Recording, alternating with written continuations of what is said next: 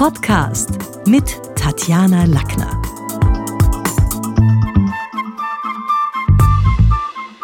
Schon als technikbegeisterter Junge in den 60er Jahren interessierte er sich für die Geheimnisse der Zukunft. Mittlerweile hat er 20 Bücher geschrieben. Er steht für eine Futurologie, die nicht jeder Angst oder jeden Technik-Hype hinterherrennt und er ist der einflussreichste Trend- und Zukunftsforscher des deutschsprachigen Raums. Heute im Talk mit Tatjana Matthias Harks. Hallo Tatjana. Hallo lieber Matthias. Wir haben beide zur gleichen Zeit unser Business begonnen. Beide kommen wir ursprünglich aus dem Journalismus. Du warst damals als Redakteur bei Die Zeit und befasst dich seit mittlerweile 26 Jahren mit Trend- und Zukunftsforschung. Gemeinsam mit deinem, habe ich gelesen, 45-köpfigen Team unterstützt ihr Unternehmen bei Zukunftsfragen. Jetzt hast du ein viel rezensiertes und ich fand besonders cooles, aber auch kontroversiell besprochenes Buch geschrieben. Kannst du unseren Podcast-Hörern in kurzen Worten mal zusammenfassen, worum es in 15,5 Regeln für die Zukunft geht? Ja, das ist gar nicht so einfach, weil es ist in der Tat so ein, ein Buch, was aus der Reihe fällt und was ich mir so ein bisschen geleistet habe, um mal über mich selbst oder über die Frage zu reflektieren, wie können wir Zukunft eigentlich generieren in unserem Kopf? Also wie funktioniert das in der Psychologie von Menschen und von Gesellschaften? Und inspiriert hat mich dabei ein sehr merkwürdiger Mensch äh, aus Kanada, wohnt er, glaube ich, äh, äh, Peterson, Jordan Peterson, der hat ein Buch geschrieben, ähm, Ten Rules for Life, und das wurde ein Weltbestseller. Und das ist so ein Buch, was quasi den Leser zur Brust nimmt, vor allen Dingen männliche Leser sind es, und ihm sagt, äh, lass uns mal ernsthaft und wahr sprechen über, über das, wie die Welt und wie das Leben funktioniert. Und ähm, mir ist eben aufgefallen, dass in meinem Gewerbe ist das ja besonders schwierig, weil es unheimlich viel Projektion und Vorstellungen gibt. Was ist ein Zukunftsforscher? Dann kommt immer diese Kristallkugelnummer. Das hat irgend so was Zirkushaftes und Schräges und Schrilles. Und ich habe so ein bisschen meine Erfahrung ähm, mit meinem eigenen Beruf auch versucht, da zu reflektieren. Und äh, das erste Kapitel ist, glaube ich, so das, was die Leute schon auch aufreizt. Soll es auch erzähle keinen Future Bullshit. Also mir ist aufgefallen, dass Zukunft auf den ganzen Konferenzen, wo ich immer unterwegs bin oder auch in den Medien immer so gleich beschrieben wird. Ja. Also es ist immer fliegt irgendein Flugauto durch die Luft, es gibt Roboter, äh, Menschen haben sich irgendwelche Datenschnittstellen in, ins Hirn geschraubt ähm, und alles ist irgendwie blau und äh, utopisch in dem Sinn. Und man weiß natürlich, wenn man ein bisschen in dem Gewerbe ist, so wird die Zukunft nie sein, sondern das ist eine Kindchenzukunft. Nicht? Also ich nenne das auch das Kindchenschema äh, der Zukunft. Äh, das sind kleine Jungs machen das. So habe ich mir äh, letztendlich als, als, als zehnjähriger Jugendlicher in der Mondbegeisterung, damals war ja die erste Mondlandung, da war ich 13, so hat man sich damals die Zukunft vorgestellt. So ein bisschen amerikanisch, halt technisch und verspielt. Und in Wirklichkeit ist es Bullshit. Ja, also Zukunft ist immer komplexer. Sie hat eben nicht nur mit Technik zu tun, sondern vor allen Dingen auch mit dem Menschlichen. Und darum geht es. Es geht um die Frage, wie das Menschliche letztendlich die Zukunft mitbestimmt. Jetzt gibt's ja auch immer wieder so die, die Geschichte, dass vom Tipping Point gesprochen wird, also gerade vom Tipping Point des Ökologischen. Und jetzt sind links die Sintflutprediger überzeugt, dass wir ah, längst verloren haben. Also Katastrophismus ist offenbar eine Sehnsucht und ein Geschäftszweig gleichermaßen. Auf der anderen Seite gibt's Ignoranzler, die meinen, naja, da sind wir noch lange nicht angekommen an dem Tipping Point. Wie ist es jetzt wirklich? Wie siehst das du? Ja, das ist, das ist so eine typische Verkürzung. Also die Idee der Apokalypse oder des, des Weltuntergangs, das ist ja uralt. Nicht? Also das, damit haben auch die alten Religionen schon gespielt. Ähm, die, die, Erde oder die Welt eignet sich nicht so richtig zum Untergang. Ne? Also äh, das ist ja ein adaptives und unheimlich komplexes System. Ähm, und als Individuum sterben wir. Das ist schon so. Das ist ja eigentlich auch eine Apokalypse. Und ich glaube, viele dieser Beschwörung, dieser extremen, exzessiven äh, Untergangsbeschwörung hängen auch damit zusammen, dass wir unsere eigene Sterblichkeit nicht aushalten. Nicht? Also es gibt, äh, ich habe mich ein bisschen mit so Untergangspsychologie beschäftigt Und ein Faktor ist zum Beispiel, dass, ähm, das ist ja erstaunlich, wenn man, ich, ich treffe ganz viele so, ähm, auch CEOs und, und Manager und, und Wirtschaftsmächtige. Äh, und wenn man dann abends mit denen so spricht beim, beim äh, Chablis, oder wie sagen die immer, ja, ich habe ja jetzt auf der Bühne äh, ganz positiv geredet, aber im Grunde genommen, Herr Hawks, glaube ich, die Menschheit hat keine Zukunft. Und dann sage ich immer, äh, ja, und, und was ist mit Ihren Kindern? Sie haben doch Kinder oder Enkel, ja? Und dann sagt also, ja, äh, dann gibt es so einen Verlegenheitsmoment. Also es ist unfassbar, wie, wie schnell man eigentlich die Welt aufgibt.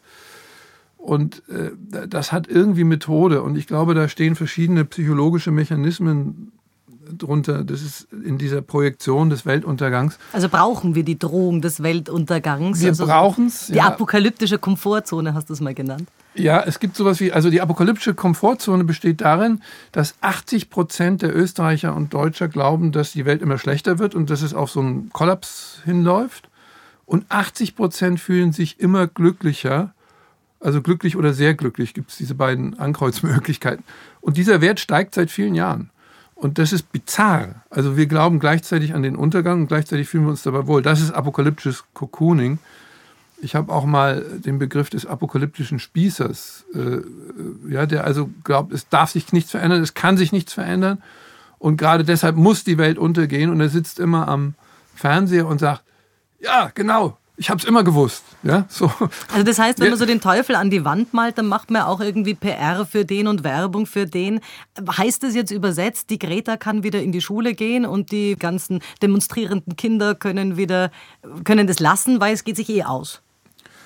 Ja, das wäre das wär jetzt, glaube ich, jetzt erstmal die, die, falsche Übersetzung. Ich glaube, es ist erst nochmal sinnvoll, darüber nachzudenken, was, was, äh, was wirken diese Extremvorstellungen, was bewirken die in unseren Hirnen die Idee eben, dass die Welt untergeht, hat ja einen großen Vorteil, dass mit, mit meiner Lebenszeit endet dann auch die Weltzeit. Ja? Also wir sind quasi, ähm, was man gar nicht ab kann, ist, glaube ich, dass es vielleicht Menschen nach uns gibt, denen es besser geht. Und das bezieht sich manchmal auch auf die eigenen Kinder. Ja? Also wenn man älter wird, merkt man auch, mein Gott, die haben viele Sachen, die wir, mit denen wir noch kämpfen mussten, hatten die gar nicht. Und womöglich wird die Welt gar nicht schlechter, aber das möchte man gar nicht wissen, das ist so eine innere Bitterkeit. Ne? Also wenn ich tot bin, dann soll auch alle anderen tot sein, sonst äh, ist mir das sehr unangenehm. Aber wir sind unfassbare Narzissten, glaube ich. Also als Menschen sind wir, sind wir so egozentriert und wir können unser Ego nicht loslassen. Und deshalb übertreiben wir diese Vorstellung. Also wenn man es jetzt mal über, überträgt auf, auf Global Warming, da gibt es ja eben verschiedene Modelle, die gehandelt werden quasi auf dem Sinnmarkt, auf dem auf dem Markt der Deutungen, der Weltdeutungen. Und die beiden Extreme werden eben am meisten genannt. Das eine Extrem ist, das gibt es gar nicht. Also die Trump-Version, ja, das ist alles Bullshit und äh, irgendeine Erfindung oder wissen wir nicht. Also der, der Rechtsradikalismus vertritt das ja auch sehr, sehr gerne. Das ist komfortabel, ja. Man ist einfach Ignoranz. Das weiß man, wie sowas funktioniert. Aber auch mit Ignoranz kann man eben Wut freisetzen, ja, weil das macht uns ja wütend, dass wir vielleicht irgendwie mal ein bisschen unsere Gewohnheiten auch äh, hinterfragen könnten. Und das andere ist eben, es ist, es ist zu spät. Äh, die Welt wird überschwemmt von äh, Fluten. Da gab es ja auch schon die entsprechenden Filme. Nicht ein deutscher Regisseur namens Emmerich hat die Welt ja schon so in Stücke gekloppt, dass wir die Bilder alle im Kopf haben. Ja? So, und jeder weiß, der ein bisschen Ahnung hat von Probabilität, also von Wahrscheinlichkeiten, beides ist falsch. Ja? Wir sind, das muss man konstatieren, in einem Wärmungsprozess, den werden wir auch nicht aufhören. Der berühmte Autor Franzen hat das ja gerade in den Medien ähm, provokativ gesagt, wir sollten eigentlich mal einsehen, dass Global Warming nicht zu verhindern ist. Da kriegt er natürlich sofort wieder einen Shitstorm von denen, die sagen, das ist Verharmlosung und das halte ich aber für Blödsinn. Ich glaube, ein realistisches Weltbild in Bezug auf die Zukunft sagt, okay, das ist so, aber es muss nicht das extremste Szenario dabei herauskommen. Ja, also die Klimaforscher haben seit vielen Jahren ja gar nicht so daneben gelegen. Jetzt wird aber in den Medien fast nur das extremste aller extremen Szenarien vertreten, nämlich dass die Temperaturen um 5, 6 Grad steigen, dann haben wir drei Meter äh, höheren Wasserspiegel.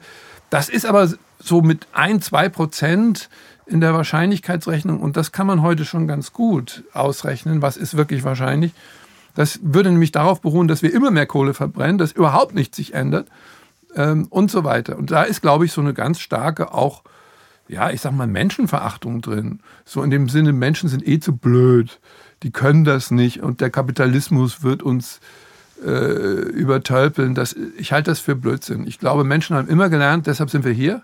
Wir haben, sind auch in der Lage, uns auf neue Bedingungen einzustellen. Manchmal dauert es ein bisschen länger. Manchmal ist es schwierig, ja, vom Fossilen loszukommen. Ist nicht so einfach. Aber äh, dann lass es zwei Grad sein, das halte ich für realistisch. Dann wird der Wasserspiegel wahrscheinlich um einen halben Meter steigen. Da muss man um, um Venedig kämpfen, aber es ist nicht so, dass es der Weltuntergang ist. Und du sagst ja auch, also du bist da positiv und sagst auch, wir Menschen können die Klimakatastrophe moderieren. Was meinst du mit dem, mit dem Moderieren? Was heißt das für den Einzelnen? Ja, die Katastrophe wäre eben, dass alle Schleusen sind offen. Ja, und moderieren heißt eben, dass wir unsere Technologien, unsere Produktionsweisen umstellen können, ähm, äh, dass, dass dieser Prozess moderiert wird. Das heißt nicht, dass er nicht stattfindet. Wir haben den Planeten erhitzt. Das ist aber, äh, es ist im Grunde genommen, wenn man es mal sehr langfristig betrachtet, und das meine ich überhaupt nicht zynisch, sondern das meine ich realistisch, immer dann, wenn irgendeine neue Tierart aufgetreten ist, hat sie den Planeten verändert. Ja, die Dinosaurier haben den Planeten terraformt. Ja, das Gras äh, vor, vor, äh, oder vor 500 äh, Millionen Jahren, 800 Millionen Jahren, die Blaualgen, die haben ein Nervengift für alle damaligen äh, Tierarten äh, produziert, nämlich Sauerstoff. Das gab es vorher überhaupt nicht praktisch in der Atmosphäre. Und so, ich glaube, man, man braucht eben so ein dynamisches Weltbild, das das Negative nicht negiert, aber eben auch als Teil des Menschlichen und der Zukunft versteht. Du hast ja mal gesagt, und das finde ich eine interessante Sache, dass gerade die falsche Diskussion angefacht wird, nämlich diese Verzichtsdiskussion. Also an wen denke ich da jetzt? An Harald Welzer zum Beispiel, der sich gerade ja, durch sämtliche ja. TV-Formate und Talkshows schiebt. Also lieber wird dir eine, eine konstruktive Zuversicht oder eben Possibilismus. Und was heißt das jetzt für uns im Einzelnen? Weil wenn ich sage, okay, der Welzer will ja autofreie Städte und, und, und darüber noch viel mehr, also das ist jetzt nicht unbedingt dein Zugang. Ja, autofreie Städte ist mit Sicherheit nicht falsch. Da gibt es ja viele Beispiele, wo die, auch die Bevölkerung in den Städten, also das nennt sich äh, Kopenhagenisierung. Die nordischen Städte haben praktisch diesen Weg eingeschlagen und die Bewohner der Städte lieben das. Ja? Also man merkt dann, dass man, oder ist ja auch die Frage, mit welchen gibt es dann andere Formen von Autos, mit denen man fährt. Ich fahre seit zehn Jahren Elektroautos und ich bin immer nur belächelt worden, dann nach einer Weile verdammt, ja in dem Sinne von, das ist viel zu teuer, das kannst du dir als Stadtbewohner leisten. Und jetzt allmählich kapieren die Leute, dass es tatsächlich geht, ja, dass man, also ich habe keine Reichweitenprobleme, ich komme überall hin, ich bin einmal zum Mond und zurückgefahren elektrisch, aber die Leute äh, haben, können sich überhaupt nicht vorstellen, dass Technologien sich verändern. Ich meine nicht, dass die Technologie alles lösen wird, aber die Technologie und intelligente Systeme. Das ist, glaube ich, der Punkt, äh, wie wir vom Fossilen runterkommen. Wir müssen ja sowieso vom Fossilen runter. Irgendwann ist das alle. Ja? Es wird halt jetzt 100 Jahre früher sein.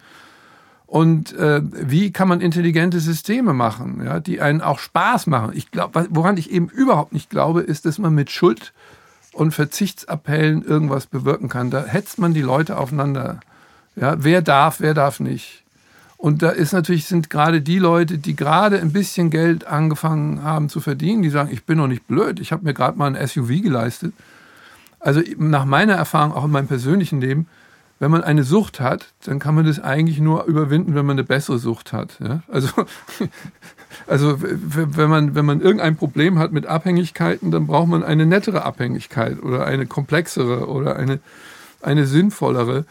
Und ich glaube eben, dass, dass ökologische Technologie, oder ich weiß es, weil ich auch viel damit umgehe, die kann sexy sein, die kann begehrenswert sein und die muss nicht auf Verzicht aufbauen, sondern die kann uns eine andere Lösung bieten. Ich will nur ein Beispiel nennen. Ich trage mit meiner Familie nur die sogenannten Matt Jeans. Das ist eine Firma in, in, in Holland, die macht Leasing Jeans. Also die Jeans, die ich hier anhabe, die gibt es in allen Schnitten, allen Farben, ähm, sehr komfortabel. Schaut auch cool aus. Ich bestelle sie immer im Netz nach und sie kostet 5,70 Euro, 80, glaube ich, im Monat. Nach einem Jahr gehört sie mir und wenn sie dann ganz zerfetzt ist nach, nach dem dritten Tragen im, im, im Garten, dann schicke ich sie zurück und sie wird recycelt. Also noch kann man es nicht zu 100 Prozent, aber 70 Prozent geht schon.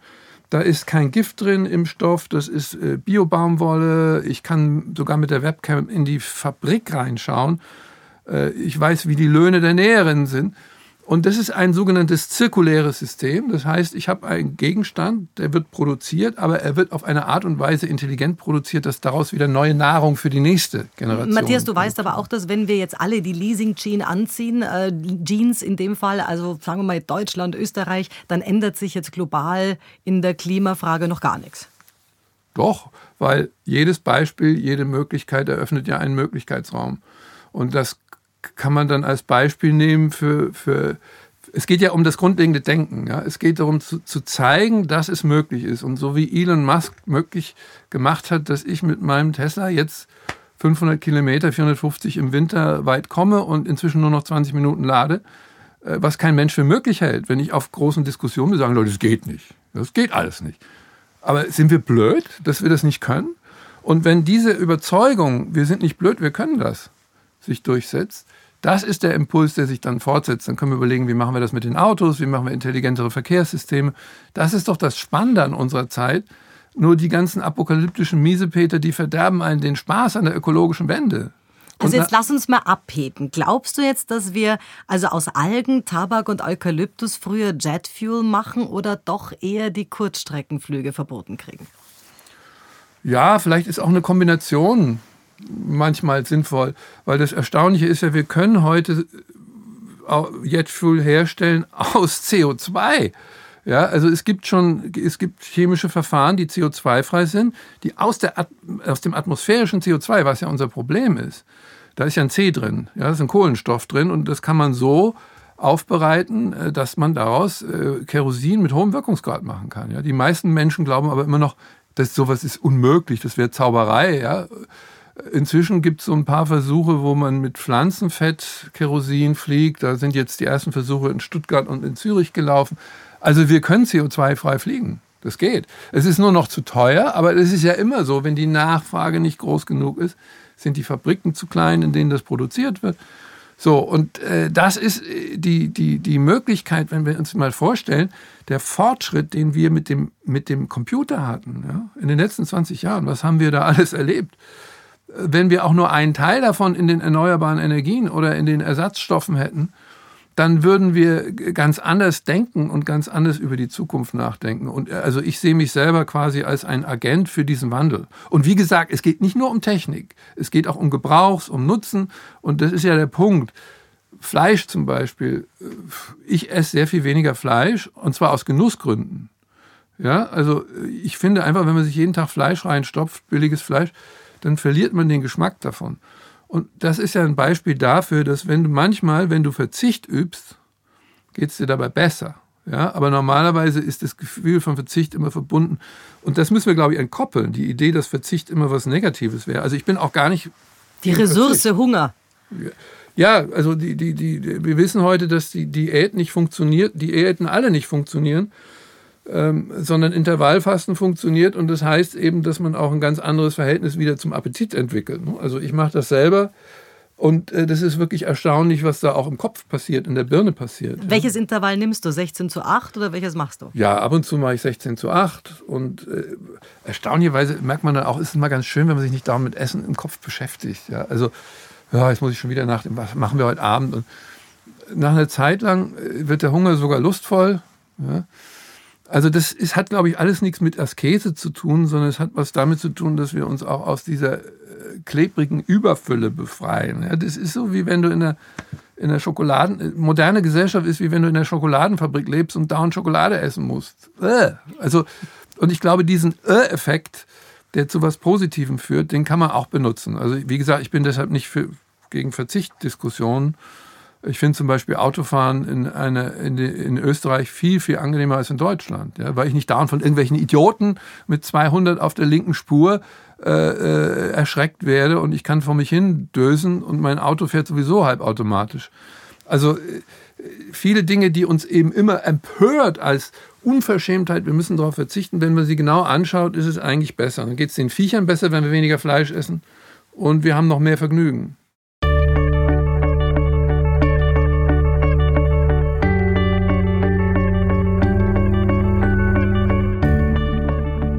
Also in meiner Branche der Kommunikation merke ich sehr stark, dass viele Führungskräfte, CEOs die Worte langfristig mit nachhaltig verwechseln. Also Hans Karl von Karlowitz war der Erfinder der Nachhaltigkeit. Wie ist denn das von wegen, du redest vom Mythos der Nachhaltigkeit, was konkret meinst du damit? Naja, ich finde das Wort halt irgendwie öde. Also Nachhaltigkeit, das, wenn ich das höre, das ist ja in jedem Firmenprospekt heute drin, ja. Und ich habe mir mal so angeguckt, ich habe mal so eine, so eine Google-Liste gemacht, was alles nachhaltig angeboten wird. Ne? Nachhaltige Wartung von Kampfjets. Hm. Super. Äh, die Islamisten, es gibt einen äh, Islamisten, in, der glaube ich jetzt konvertiert ist, Stefan Lau in, in, in Deutschland, der hat vom nachhaltigen, nachhalt, nachhaltigen Gewinn von ähm, äh, Anwärtern für den Islam geredet. Also das ist so ein Blubberwort. Wellness ist so ähnlich, ne? Also ich hau mir einen Schnitzel rein und dann lege ich mich in die Badewanne, das ist dann Wellness. Ist auch übrigens noch immer frei. Du kannst heute in einem Hotel oder jetzt hier bei uns im Studio, wenn du irgendwie ein Schafferl mit Wasser anbietest, wo man die Füße, mhm. darfst du es Wellnessstudio nennen. Also genau. geht schon. Ja, ne? also das, das sieht man, es gibt immer so Worte, die wir uns wählen, weil wir nichts sagen wollen. Also das sind Verlegenheitsworte. Und Nachhaltigkeit hat eigentlich, so wenn man genau hinguckt, was Statisches. Ja? Also wir wollen nur das tun, was sich dass sich nichts verändert. Und das ist, glaube ich, das ist nicht das, wie, wie Natur arbeitet oder wie Menschen arbeiten. Es hat ja erfunden, wie gesagt, dieser Karlowitz, der war Oberforstrat bei den, in, in, des sächsischen Königs und der hat damals Nachhaltigkeit erfunden, weil er Bäume nachpflanzen musste, weil die alle für den ersten Bergbau verbraucht wurden, nämlich für die Holzkohleerzeugung und für die ersten Mühlen damals. Das war ein rein industrielles Projekt. Ne? Und so sehen ja heute immer noch unsere Wälder aus. Also ich, ich weiß nicht, die, die Natur ist, glaube ich, eher chaotisch, spontan, die ist auch verschwenderisch, die ist voller Fülle. Ja, also es ist immer, ich habe so eine, so, so eine Grafik, die ich auf Vorträgen immer zeichne, wie viel Energie durch die Sonne jeden Tag auf die Erde fällt.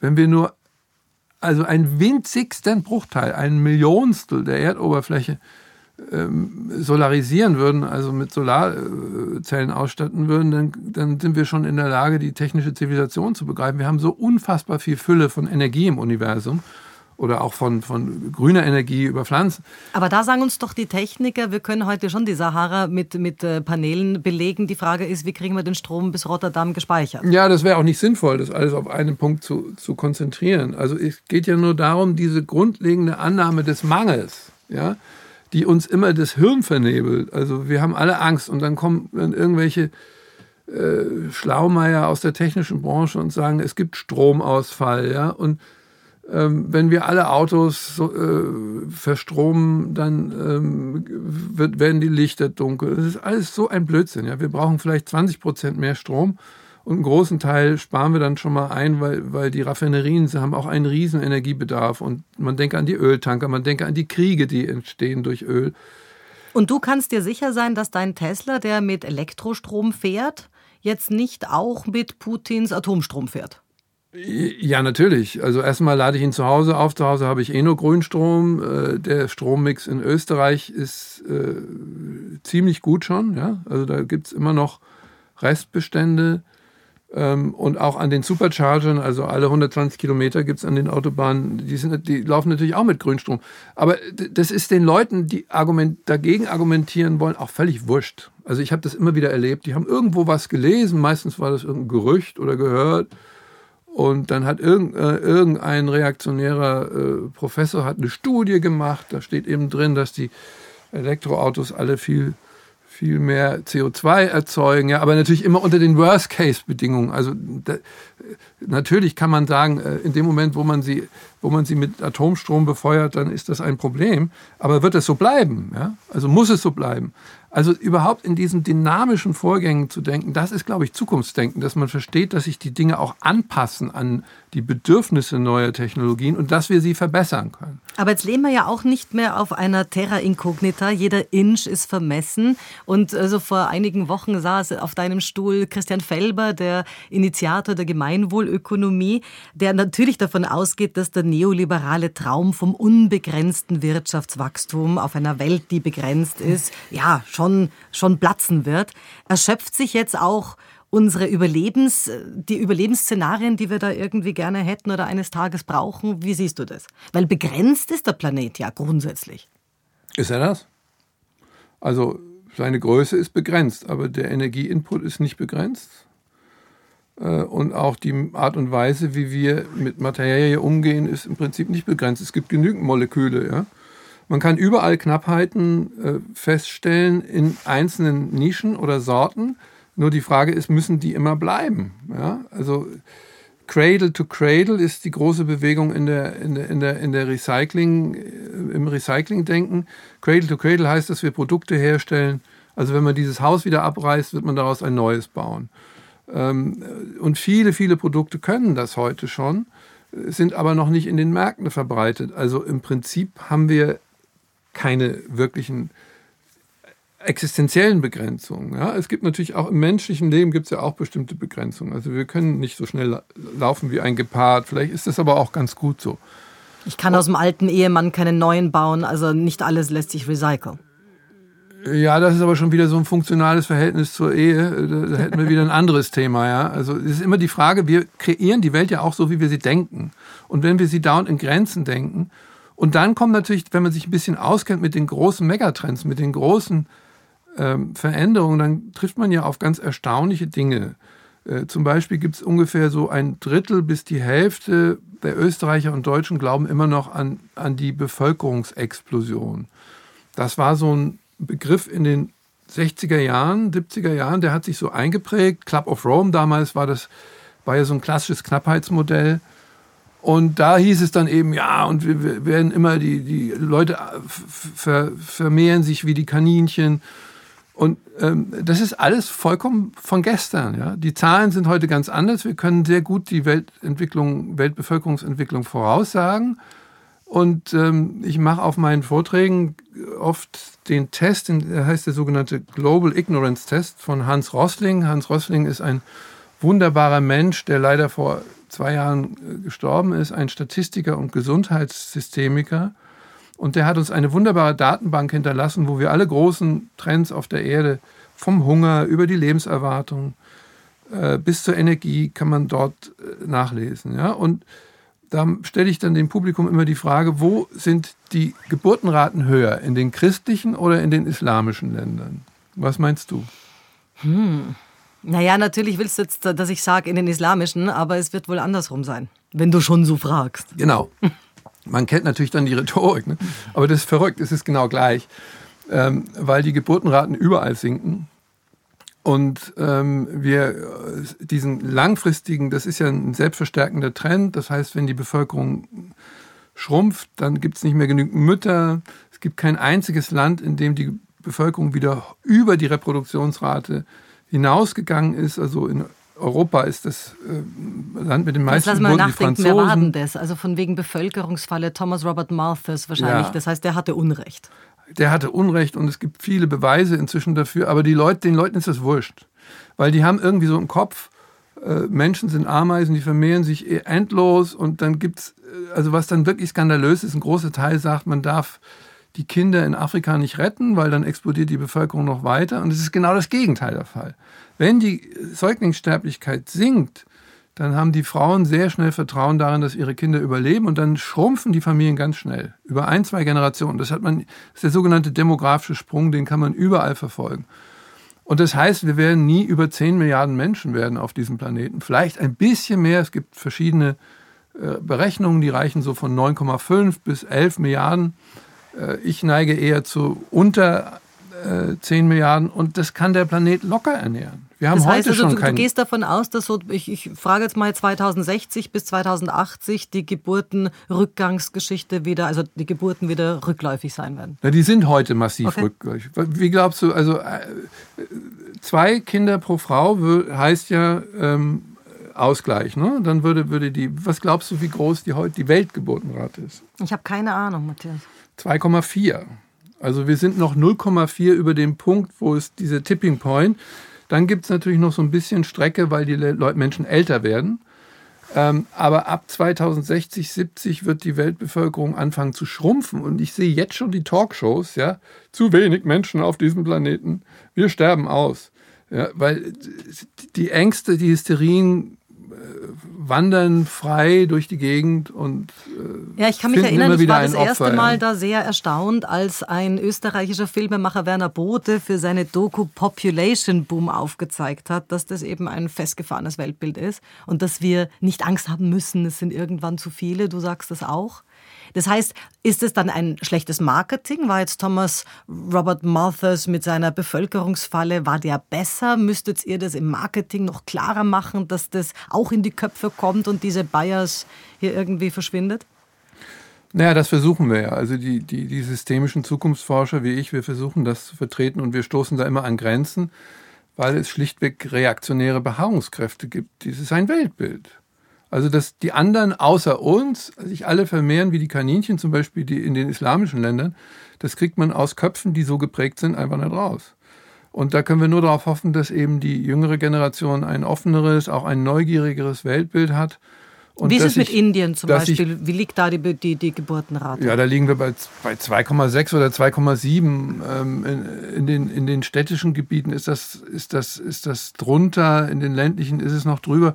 Aber es geht ja immer um die Dynamik. Also wie hat sich das jetzt verändert äh, in den letzten Jahren? Aber dann gibt es zum Beispiel Bangladesch, äh, hat gerade mal zwei Kinder, ja, pro, obwohl das ein sehr bevölkerungsreiches Land war, weil die Geburtenrate war hoch, aber die hat sich massiv verändert.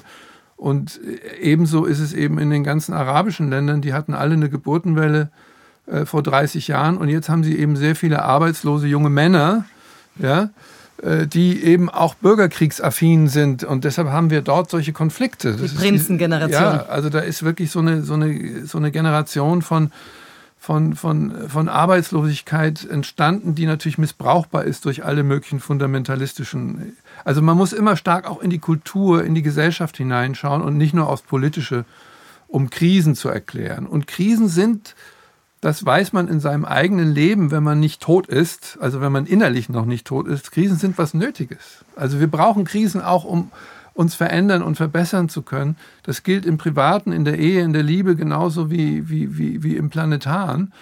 Und äh, wenn man sich alle, alle Fakten und Entwicklungen anschaut, dann merkt man, das geht sich schon aus. Also wir haben heute sehr viel effizientere Energietechnologien als noch vor 20, 30 Jahren. Die Energieeffizienz steigt. Wir werden zwar noch ein bisschen mehr Menschen und die Chinesen werden auch noch ein bisschen mehr konsumieren, aber auch dort wird in diesem Jahrzehnt wahrscheinlich schon der Gipfel des CO2-Ausstoßes erreicht sein.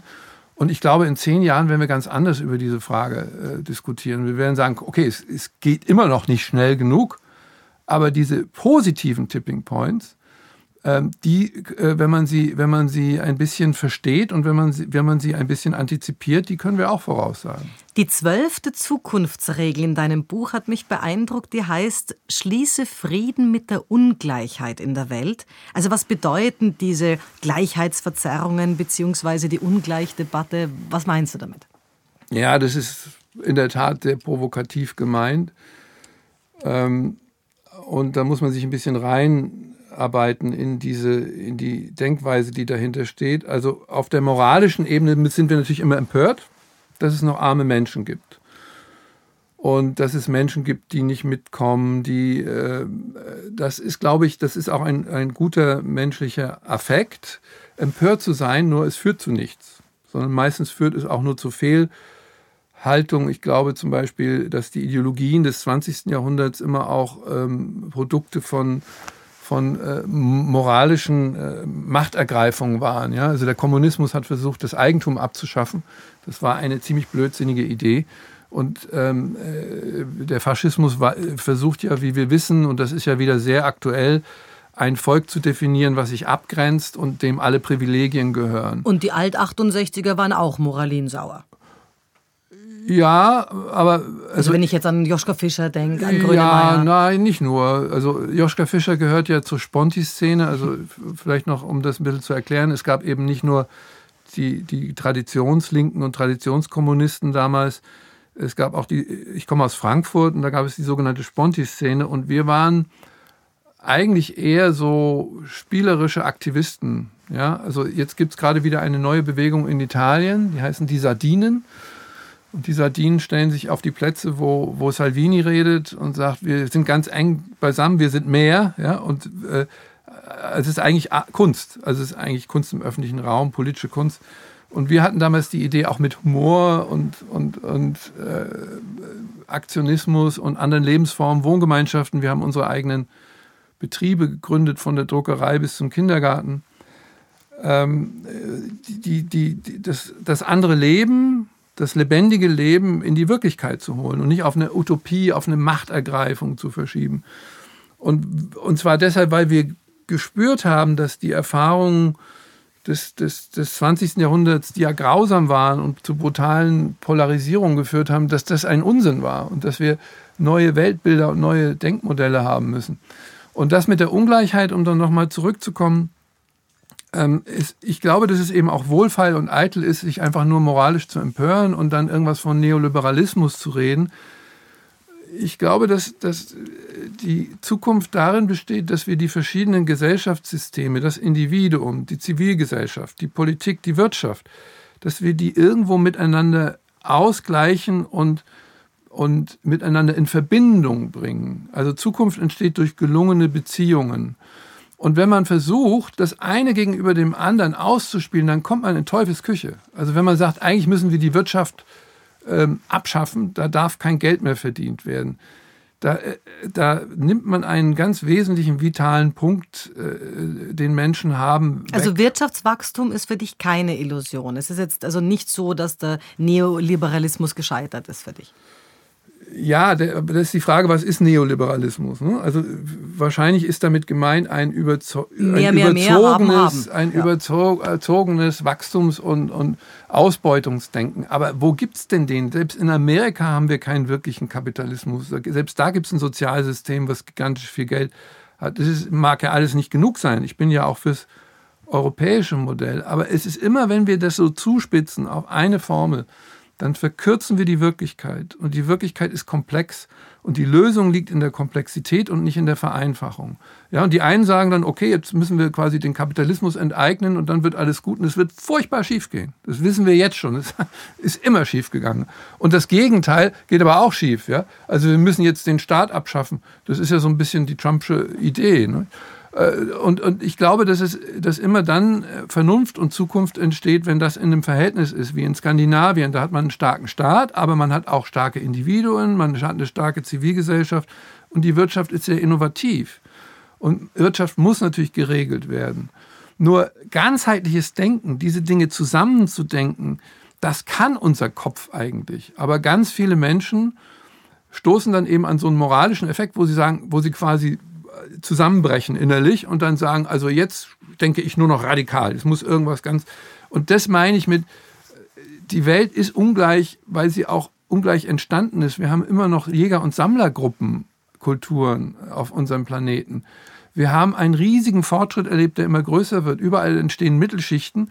Und jetzt ist natürlich die Tatsache, dass es immer noch arme Menschen gibt, besonders ein Skandal. Nur, dabei muss man wissen, vor 50 Jahren waren 80 Prozent der Menschheitsbevölkerung bitterarm. Und ja? alle leben heute besser als Ludwig ja, XIV. Die meisten haben etwas davon gehabt. Es gibt Leute, die sind an diesen Fortschritt noch nicht angeschlossen. Und das kriegen wir aber nicht mit den Mitteln hin, dass wir das, das Geld jetzt einfach ähm, äh, enteignen und denen rüberschieben. Das hätte nämlich keine nachhaltige Wirkung. Ja? Das, das, weil Armut hat ganz viele Gründe, ganz andere Gründe als den Mangel von Geld. Ja, das ist, ist kein Zugang zu, zu äh, Kultur, kein Zugang zu, zu Ressourcen, zu, also es sind Zugangsfragen. Also heißt es, wenn ich es übersetze, Zukunft entsteht, sagst du, wenn Beziehungen gelingen, unsere Zukunft hängt im Prinzip genauso wie unsere Vergangenheit vom Risikofaktor Mensch ab. Ja, aber äh, warum sagen wir Risikofaktor? Also wir wissen ja inzwischen eine Menge über den Menschen ähm, und äh, wir sind im Prinzip soziale und empathische Wesen. Ja? Die aber trotzdem zu jeder Minute die, die Fähigkeit haben, sich äh, x-mal auszulöschen. Das hatten jetzt die Dinosaurier in der, in der Spezialität nicht. Naja, da kam die Auslöschung von außen offensichtlich nicht. Also äh, ausgelöscht das werden. Das kann uns ja auch noch passieren. Kann man immer, aber wie hoch ist die Wahrscheinlichkeit dafür? Weil, ähm, also ich habe in meiner Jugend Jahre, Jahrzehnte lang unter dieser Atombombenbedrohung gelebt. Und ähm, natürlich hätte das schief gehen können. Ja? Und also meine These ist ja inzwischen, dass die Welt trotzdem nicht untergegangen wäre, aber das ist eine, eine schwierige Vorstellung. Ähm, aber äh, die, die Menschen sind auch aus emphatischen Gründen Mörder. Ja, also äh, wenn, wenn man mal mit einem Faschisten spricht oder, äh, oder einem Terroristen, dann, dann begründet er ja eigentlich seine Handlung immer mit der Empathie, mit der Nähe zu einer bestimmten Gruppe. Ja? Das macht es so vertragt, weil Menschen sind, sind auch als Killer sind es Empathen. Ja? Und das ist, wir müssen verstehen, dieses paradoxe Wesen des Menschen kann man eben nur dadurch erlösen oder verändern, indem man die Bezugsgrößen nach oben bekommt. Ja? Also wenn wir uns mit der Natur, mit dem Planeten identifizieren, dann werden die, die völkischen oder die nationalen Verengungen im Kopf, die werden dann geöffnet. Ja? Und das ist eigentlich die Erfahrung meiner Generation. Ich komme ja so, wenn man so will, aus dieser 60er Jahre Hippie-Öffnungsbewegung.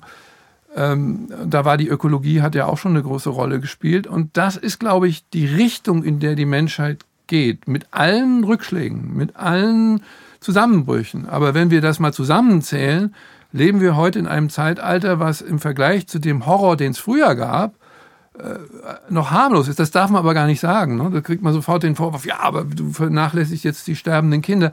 Aber das ist, wenn wir mal ein bisschen von außen den Planeten ruhig betrachten, dann glaube ich, finden wir auch eine Menge Zuversicht dafür, dass die Menschheit ihren Weg auch findet. Und was, wenn wir jetzt noch einen neuen Flavor dazu geben, nämlich Stichwort Artificial Intelligence. Du warnst vor Kategorienfehlern. Was meinst du damit? Weil das ist natürlich Menschsein, empathisch sein die eine Sache. Wenn jetzt hier AI dazu kommt, wie geht es dann weiter? Ich glaube, das ist ein Mythos. Also ich weiß nicht, wie dir es da geht, aber das ist so eine Propaganda. Alle reden von KI, kein Mensch versteht, was das ist. Und es wird eigentlich immer verwechselt mit einer dämonischen Macht, die aber aus der menschlichen Projektion kommt. Also wir stellen uns unter AI so vor, so Bösewichte auf, auf, auf Silikon. Ja, und wir, ich glaube, wir verwechseln damit einfach, die Technologie hat überhaupt keine Bösewicht-Kategorie. Ja, das ist, also ich bin begeisterter Science-Fiction-Fan und da ist das schon so oft durchgespielt worden. Ähm, in Star Trek gibt es ja diese berühmten Szenen, wo dann Data, der Androide, will menschlich werden und dann lässt er sich von der Drohne ein Stück Haut einpflanzen, wie sich das anfühlt und am Ende schaltet er dann das, das Menschmodul wieder ab, weil es ihm zu anstrengend ist. Also äh, es ist Kokolores unter uns gesagt. Das darf man aber nicht sagen. Ja, auf einer öffentlichen Veranstaltung über Digitalisierung habe ich ab und zu mal gesagt, ich halte das alles für einen ziemlichen Blödsinn. Da wird man dann so mit leicht grenzdebiler Verachtung von der Bühne äh, geführt. Aber wenn man jetzt so den Philosophen zuhört, nehme ich da jetzt Richard David Brecht zum Beispiel, der spricht ja vor dem Hintergrund des technischen Fortschritts und der Digitalisierung, ja. warnt er davor, Arbeit muss neu definiert werden, weil die Arbeit von Computern ausgeführt wird und natürlich dann auf die Menschheit eine völlige Umwälzung zukommt. Das siehst du nicht ganz so. Ja, Richard David kann das wunderbar. Der der spielt auf sehr erotische Art und Weise mit diesen Mythen. Das ist ja auch nicht falsch. Was Wälzer macht mir mehr Angst. ja, er macht das großartig. Nein, das, das ist ja auch alles, alles in Ordnung. Aber nochmal zum, zum Kategorienirrtum. Das hat Luhmann mal, der, dieser verrückte Soziologe, gesagt. Ähm, die meisten Irrtümer über die Zukunft entstehen aus Kategorienirrtümern. Man verwechselt die Ebenen. Zum Beispiel, wenn ein Bauer versucht, Bratkartoffeln anzubauen. Ja, und dann wühlt er in der Erde und es sind verdammt nochmal was, sind keine Bratkartoffeln, ne? So. Und es ist aber genauso mit der künstlichen Intelligenz. Wir versuchen da etwas, was wir aus der menschlichen Intelligenz äh, kennen, zu übertragen. In Wirklichkeit wird es meiner Meinung nach immer um Expertensysteme gehen.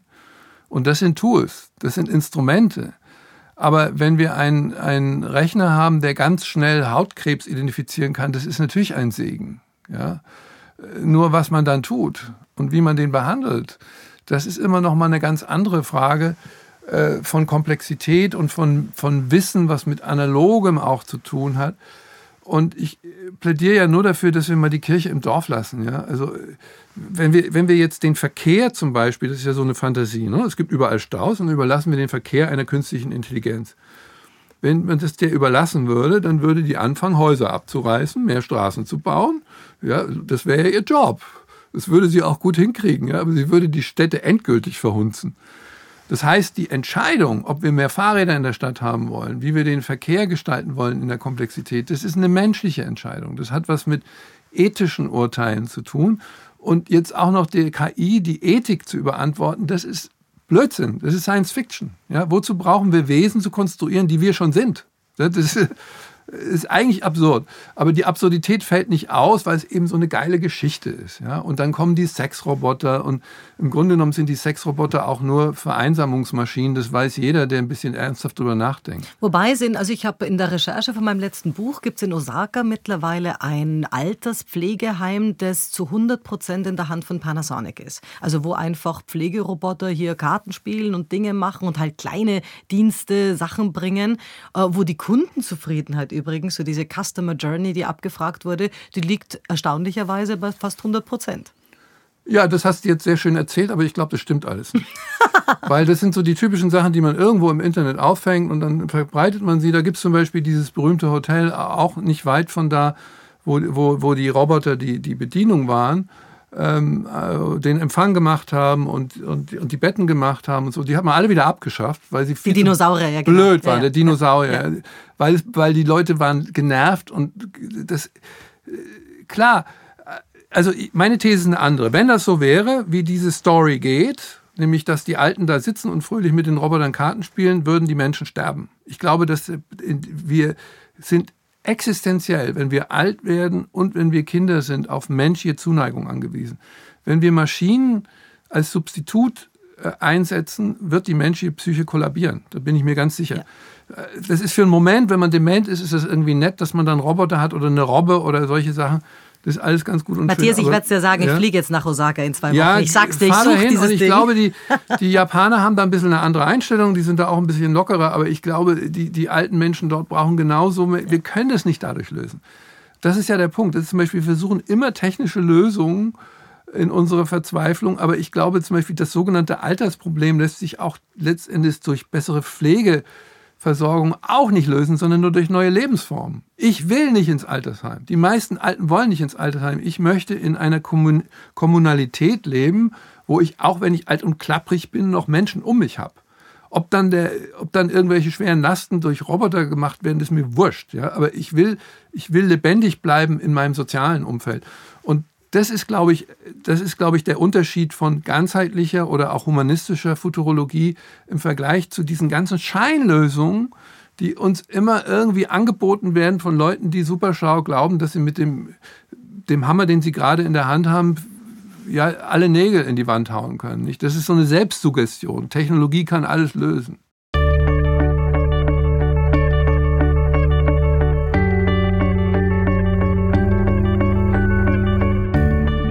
Stichwort Smart Home. Du wohnst selber in einem Experimentalhaus am Stadtrand von Wien. Gott sei Dank in Wien. Und bist von Smart Technology aber nicht wirklich überzeugt. Kannst du uns mal sagen, warum, während uns ja eine ganze Industrie versucht zu sagen, dort geht's hin, dort liegt die Zukunft? Ja, noch ein bisschen andersrum. Ich möchte gerne rausfinden, was ist eigentlich wirklich smart? Das ist auch so ein Begriff wie nachhaltig oder Wellness. Ne?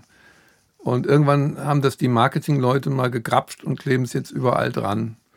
Und wir sind da einfach ganz brutale Empiristen. Wir probieren was aus. Ja, also wir bauen uns dann ein automatisches äh, Hausbedienungssystem. Also da gehen dann die Jalousien morgens zu einer gewissen Zeit runter und abends hoch und wieder runter. Und das Licht geht an und aus, sodass wenn man weggeht, kann man, äh, kann man die Einbrecher vielleicht äh, abschlagen, die Fenster sind alle, die, das Klima ist alles voll automatisch. Als wir das realisiert haben, haben wir gemerkt, jetzt können wir auch ausziehen. Ja, das Haus wohnt sich allein. Ja, das ist irgendwie, und es nutzt nichts, weil dann haben wir mit der Polizei geredet, wir wohnen da am Waldrand und die haben gesagt, äh, das kennen die sehr gut, die ganzen Einbrecher. Ja?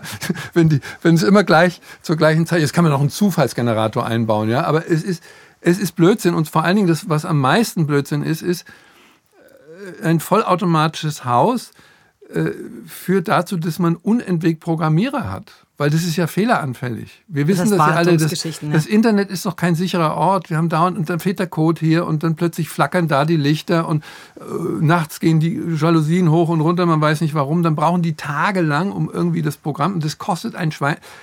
Also die Idee einer vollautomatischen Wohnung ist etwas für Singles, die nie zu Hause sind. Und die Idee, dass ich jetzt das Badewasser von meinem BMW einlaufen lasse, wenn ich fünf Kilometer entfernt bin, ist irgendwie eine irre technokratische Variante, ja, weil ich habe niemanden zu Hause, der mir vielleicht mal das Badewasser einlaufen lassen kann. Aber hast du eine Alexa zu Hause? Oder Haben wir auch ausprobiert und mit der Alexa ist halt immer dasselbe Problem. Wenn man anfängt, so auf die Menschlichkeit zu übertragen, ne? also wenn man anfängt, so, ich unterhalte mich jetzt mit der, wie, dann wird es irgendwann merklich ganz gruselig. Also dann merkt man, da entsteht keine wirkliche Beziehung, weil die Dinge, die wirklich einen Menschen interessieren und die man so spontan emotional hat, da wird nur simuliert. Ja, oder sie ist zu blöd, um die einfachsten Fragen zu beantworten deshalb wandern diese, diese Tools immer in den Keller. Also wir, ressen, wir, wir messen das immer in der Wohnzimmer zu Keller Rate. Ja? Wie schnell braucht ein elektronisches Gerät, um wieder im Keller zu verschwinden? Da leben ja vor allen Dingen schon ungefähr 15 Tonnen alte Kabel und Netzteile, woran man sieht, dass die Technologie an völlig irren Sachen hängt. Ja? Das ist, es ist alles mit anderen Worten noch nicht smart. Ja. Und wir versuchen in unserer Arbeit, in unserer Zukunftsarbeit Unternehmen dabei zu helfen, was ist real smart? Also was ist wirklich nützlich? Womit können die Leute umgehen? Was bietet wirklich einen Vorteil? Und da gibt es natürlich so ein, so ein paar Sachen, die, äh, die, die natürlich. Und wo du auch sind. wieder ganz anders bist, Matthias. Während alle von Green Economy reden, redest du von Blue Economy. Kannst du unserem Podcast-Hörern mal sagen, was ist Blue Economy? Naja, das ist das, worüber wir vorhin geredet haben. Ähm, die grüne Ökologie ist eben eine Knappheits-, Mangel- und Strafökologie. Und das wird nicht gelingen. Also es ist nicht nur eine Vokabelfrage, sondern besetzt du schon auch mit was anderem. Ja, und Blau ist eben eine Ökologie, die an Technologie, an intelligente Systeme, an Design, ganz wichtig. Ja, die Dinge sollen schön aussehen.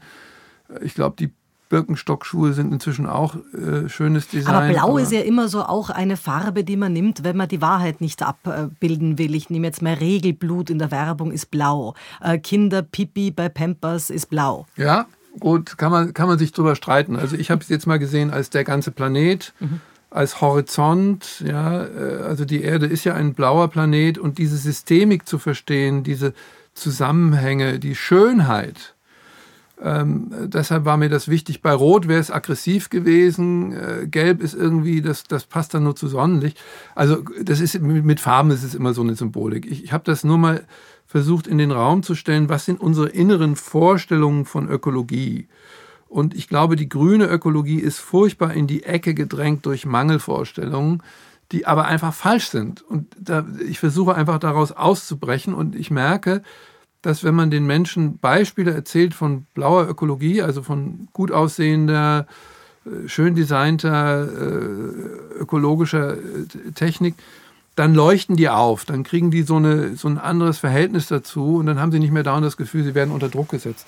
Das jetzt, ist der Punkt. Jetzt ist die Frage, ob man einen Zukunftsforscher auch was in die Vergangenheit fragen könnte und da in die hypothetische Zukunft. Also was mich, ich bin, war immer schon Fan der 20er Jahre, dieser mhm. Charleston-Geschichte, dieser, dieses Glamour. Ich fand das eine tolle Zeit. Wie wären die 20er Jahre weitergegangen, wenn es keinen Krieg gegeben hätte? Wären wir dann heute auch in der Technik auf jeden Fall irgendwie so angekommen? Wo wäre es anders abgezweigt? Was ist deine Vermutung? Ja, die 20er Jahre haben ja, also da gab es ja überhaupt noch keinen Krieg. Ne? ja, eben. Da gab es erstmal dann eine Weltwirtschaftskrise, die natürlich das verstärkt hat.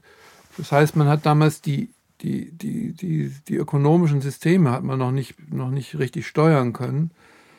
Ähm, aber die 20er Jahre haben ja was vorweggenommen, was dann jetzt in unserem Zeitalter zum, zum Massenphänomen geworden ist, nämlich urbane Hedonis urbanen Hedonismus, also dieses Tanzen und dieses Befreien. Bo, Da muss man ja sich vorstellen, davor lagen 200 Jahre äh, äh, nationalistisches Kaisertum mit wenig Demokratie. Die Kirche hatte noch einen großen Einfluss.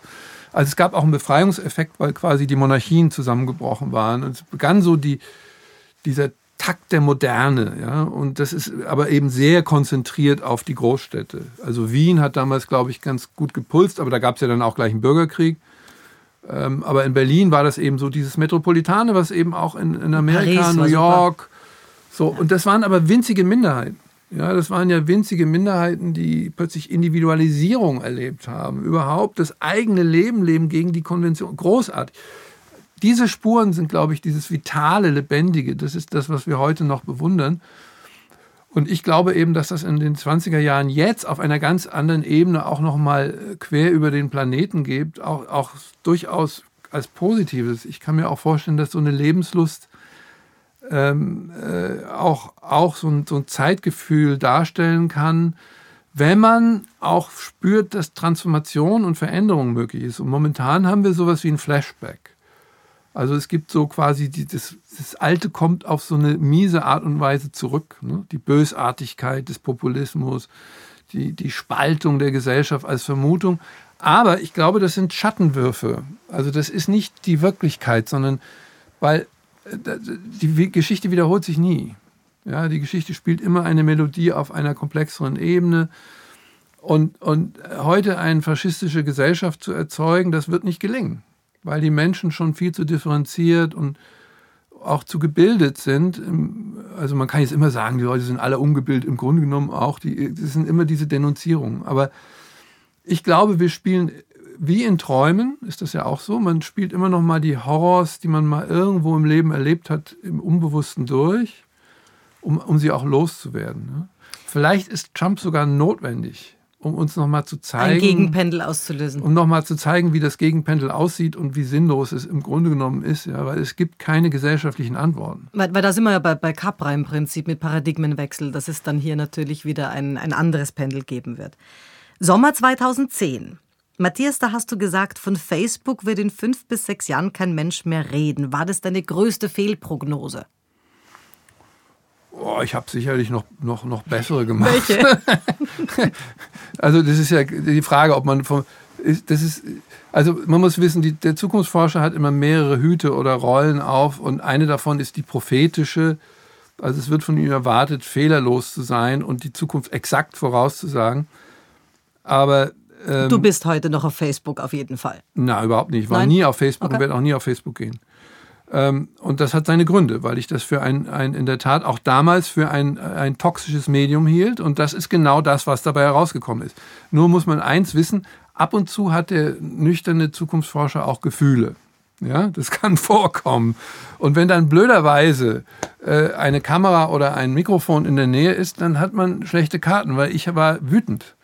Ich war einfach wütend, weil ich gesehen habe, das ist ein System, das bildet alle Möglichkeiten des Betrugs, der, der, der, der Überwältigung, ähm, der Fehlsteuerung von sozialen Gefühlen ist das in sich. Und ich habe mir was gewünscht. Ich habe mir gewünscht, dass dort bessere Systeme kommen, ja? dass es eine bessere Konkurrenz im Internet gibt. Dann kam Instagram. Das hat sich, ja, es ist ja auch so gekommen. Es hat, haben sich jetzt verschiedene Varianten davon entwickelt. Und Facebook ist heute in einer wirklich, wirklich tiefen Krise. Die verdienen zwar immer noch Schweine viel Geld, aber es hat sich eben enthüllt, dass das ein Manipulationssystem ist. Die verkaufen uns Klicks gegen Werbung. Und ähm, das ist eben äh, die große Gefahr, dass ich nicht immer auf derselben Ebene kommunizieren kann. Also ich meine, so die richtige Zukunftsforscher-Aussage wäre ja gegangen, also ich vermute, dass Facebook in einiger Zeit in die Krise kommt und die Wahrscheinlichkeit dafür ist 40 Prozent, ja, oder sowas. Aber ähm, das ist eben die Frage, was ist, what's the job of a futurist? Ja, also ist, ist, ist es eine fixierte Zukunft exakt vorauszusagen? Das erwarten viele Menschen. In meiner Berufserfahrung hat sich aber auch durchgesetzt, da wo wir das können ähm, und es tun, ist es oft gar nicht sinnvoll, weil dann fangen die Leute an, sich zu verkrampfen in so einer Engführung auf eine einzige Möglichkeit. Und die Zukunft entsteht immer auch durch uns, durch unsere Spontanitäten, durch, durch unsere Mentalitäten, durch unsere inneren Bilder. Und deshalb geht es mir heute viel mehr um Mind Change. Also mir geht es darum, wie denken wir, wie, wie fügen wir die Informationen, die wir über die Welt haben, zusammen. Ich will dir mal ein Beispiel nennen über prognostische Arbeit, die das vielleicht ein bisschen illustriert. Das, was man genau voraussagen kann, will man oft nicht wissen. Weißt du, was man am besten von allen voraussagen kann? Ist die Zukunft einer Ehe. Also es gibt ein, ein Psychologenpaar, die Gottmans in Amerika, die haben einen Test entwickelt, da kann man hingehen mit seinem Partner und dann wird man bei einem Gespräch über irgendwas, über den Hund, die Kinder, den Urlaub, äh, von Hochleistungskameras und Mikrofonen abgefilmt. Das reicht 20 Minuten. Und dann wird auf so einer Skala der emotionalen Übertragung wird genau ausgerechnet, was ist da eigentlich passiert zwischen den beiden Menschen. Und da gibt es zum Beispiel einen Faktor, der sehr negativ ist, ist Verachtung. Wenn du den Partner verachtest, dann sieht man das im Gesicht. Dann Mikromimik, zieht, ja klar. Dann zieht man, Mikromimik, genau. Dann zieht man so die, die, äh, die Augenbrauen hoch und rollt die Augen. Und wenn das oft vorkommt, ist die Ehe nicht zu retten. Und mit diesem äh, Fingerabdruck der Emotionen kann man zu 90 Prozent voraussagen, ob die Ehe in fünf Jahren noch existieren wird. Es gibt nur niemanden, der dahin geht. Es gibt keinen Kunden. Das heißt, das, was man präzise voraussagen kann, will oft keiner wissen. Ja? Also ist der Krieg um die Zukunft ist letztendlich ein Deutungskrieg und nicht um die Frage von Wahrscheinlichkeiten, von Wirksamkeiten, von Wirklichkeiten. Und das muss man wissen, wenn man in diesem Feld ist. Ja? Und man kann eben diese Kommunikation nach außen, auch in die Medien oder in die äußeren Wahrnehmungen nie ganz beherrschen. Aber ist es doch auch in Wirklichkeit mit deinem Job so, es wäre uns doch völlig wurscht, würde dieses Leben nicht endlich sein. Es würde, würden doch keine Zukunftsforscher brauchen, wenn wir 800 Jahre alt werden oder wenn wir unendlich lang leben würden. Dann wäre es uns doch gleich. Also es hat schon was mit dieser eigenen Beerdigung zu tun, oder? Das ist genau der Punkt. Nicht? Es gibt ja, also die Transhumanisten sagen ja, wir werden die Sterblichkeit abschaffen. Nur meine These wäre, dass wir uns dann eher in so eine Art Protoplasma verwandeln werden, weil äh, dann, warum soll man denn morgen aufstehen? Ja? Was ist überhaupt die Spannung? Also das ist ja die, die, die Evolution hat ja eine geniale Konstruktion durch die Sterblichkeit gemacht. Ja? Es ist eigentlich auch ein evolutionärer Vorteil für unsere Nachfahren, wenn wir jetzt alle plötzlich ewig leben würden, stell dir mal vor, was da passieren wird. Da wird der Planet wirklich überfüllt. Ja? Und, und ähm, dann die, die Spannung, die Paradoxie des Lebens, äh, dass man das wirklich erfährt. Und das ist natürlich in meinem Beruf, ich mache das jetzt wie du 25 Jahre, da kommt man dann nochmal auf andere Ebenen der Betrachtung. Da geht es natürlich dann schon stark auch in die Philosophie, äh, in die Frage, wie ist die Welt? Ja? Und ähm, auch in eine gewisse Demut. Also man kann nicht alles voraussagen, aber ich kann, ich glaube, man kann schon seine Instinkte und Ahnungen oder auch die gesellschaftlichen ähm, Zugänge zum Zukünftigen kann man, glaube ich, schon stärken. Nur darum geht's. dazu braucht man eine gewisse Bescheidenheit auch. Ich versuche daran zu arbeiten. Also das Buch ist auch so ein bisschen äh, ja, so eine, eine Melancholie des Abschieds. Also zum es Schluss ist lange halbe, nicht mehr so aggressiv wie die ersten. Ja. Absolut, absolut. Genau. Ja. Also zum Schluss ist, gibt ja eine halbe Regel, wo ich eigentlich auch zugebe, das kann gar keine Regel sein und da geht es um Zuversicht.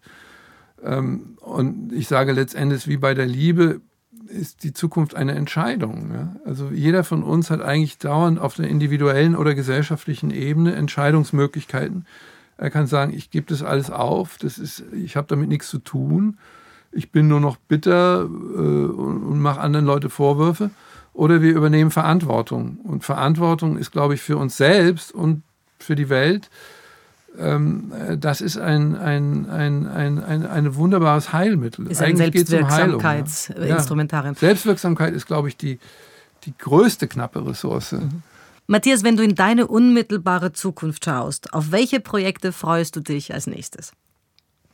Also ich bin jetzt in so einem ähm, ganz erstaunlichen, den ich auch nie vorausgesehen habe, Übergang, nämlich zum, ich glaube ich fast zum ersten Mal, es gibt noch ein, zwei andere Beispiele, dass Zukunftsforscher, es gibt ja vielleicht zehn oder 15 weltweit, äh, die, die, die ein bisschen sich einen Namen gemacht haben, in die nächste Generation das zu übergeben. Also mein älterer Sohn Tristan. Der Tristan hat, ist schon dran, ja. Der hat sich entschieden, ich habe ihm gesagt, bist du verrückt, lern was Vernünftiges, werd Gärtner oder, oder Pilot oder Ökologe. Aber nein, er wollte unbedingt äh, sich diesen Tod antun. Du warst einfach immer zu positiv mit der Zukunft und auch mit dem Beruf. Na, es, es, liegt, also das war, lag eher daran, dass ich natürlich aus einer Generation komme, wo wir immer den Bruch zu unseren Eltern hatten. Ja? Also wir haben immer genau das Gegenteil von dem, und das habe ich gedacht, es geht immer so weiter. Aber das, auch da kann man sich irren, nicht? Also auch, wie, wie, sagte, wie sagte Mark Twain immer, ich habe schon manche Katastrophe überlebt, die meisten davon haben nicht stattgefunden. Das finde ich auch ein toller Satz. Und ähm, das zu begleiten, das heißt ja auch, sich selbst zurückzunehmen. Nicht? Also er macht plötzlich die interessanten Vorträge und interessanten Interviews. Ja, also das hier ist jetzt eine richtige Ausnahme, dass ich also, bei dir, also jetzt schnell, bei dir sitzen darf. und ähm, dadurch entsteht natürlich aber auch eine Lösung, weil ich das Ganze quasi nochmal aus einer anderen Warte betrachten kann und mich auch entlasten kann. Also es ist ja auch es gibt ja so einen Erwartungsstress gegenüber dem Zukunftsforscher, der immer enttäuscht wird oder fast immer. Ähm, wir haben im Zukunftsinstitut, also in der Firma, die ich mitgegründet habe, äh, haben wir eben versucht, darauf auch, auch, immer mehr Antworten zu geben in den Beratungsangeboten und in den Inhalten, die wir verteilen. Aber das ist nie ganz erlösbar. Aber und, und, und irgendeinen nochmal einen anderen Standpunkt zu entwickeln. Ja, also das heißt, was wird deine Rolle dann? Great Old Man und ja, der Tristan fährt die Sache. Ja, vielleicht. Also ich habe immer als Kind davon geträumt, mal in den, in den Orbit zu kommen. Äh, das kann man jetzt einfach so toll. Also ich, wir haben also ein 3D-System, ein virtu eine virtuelle Brille, mit der kann man Außenbordoperationen an der ISS machen. Da brauche ich eigentlich nicht mehr hochfliegen für viel Geld und Kerosin. Oder nein, die, die fliegen ja mit Wasserstoff und Sauerstoff. Aber ähm, nochmal so eine Übersicht zu gewinnen in ganz anderen Konfigurationen. Das heißt auch, auch natürlich mehr zur Ruhe kommen. Das heißt auch, äh, ich bin ein Waldgänger zum Beispiel, ich sammle Pilze, ich bin Gärtner. Und das sind auch nochmal Dinge, die, die die Vertiefung brauchen. Ne? Also zur Ruhe kommen ist, glaube ich, so ein, so ein Wort, aber eben nicht alt werden. Also alt werden ist ja eine Verweigerung. Also ich habe irgendwie mein ganzes Leben lang gebraucht, um jung zu werden. Und, äh, ja, alle wollen alt werden, keiner, keiner will alt sein. Also jung bleiben ist der Punkt.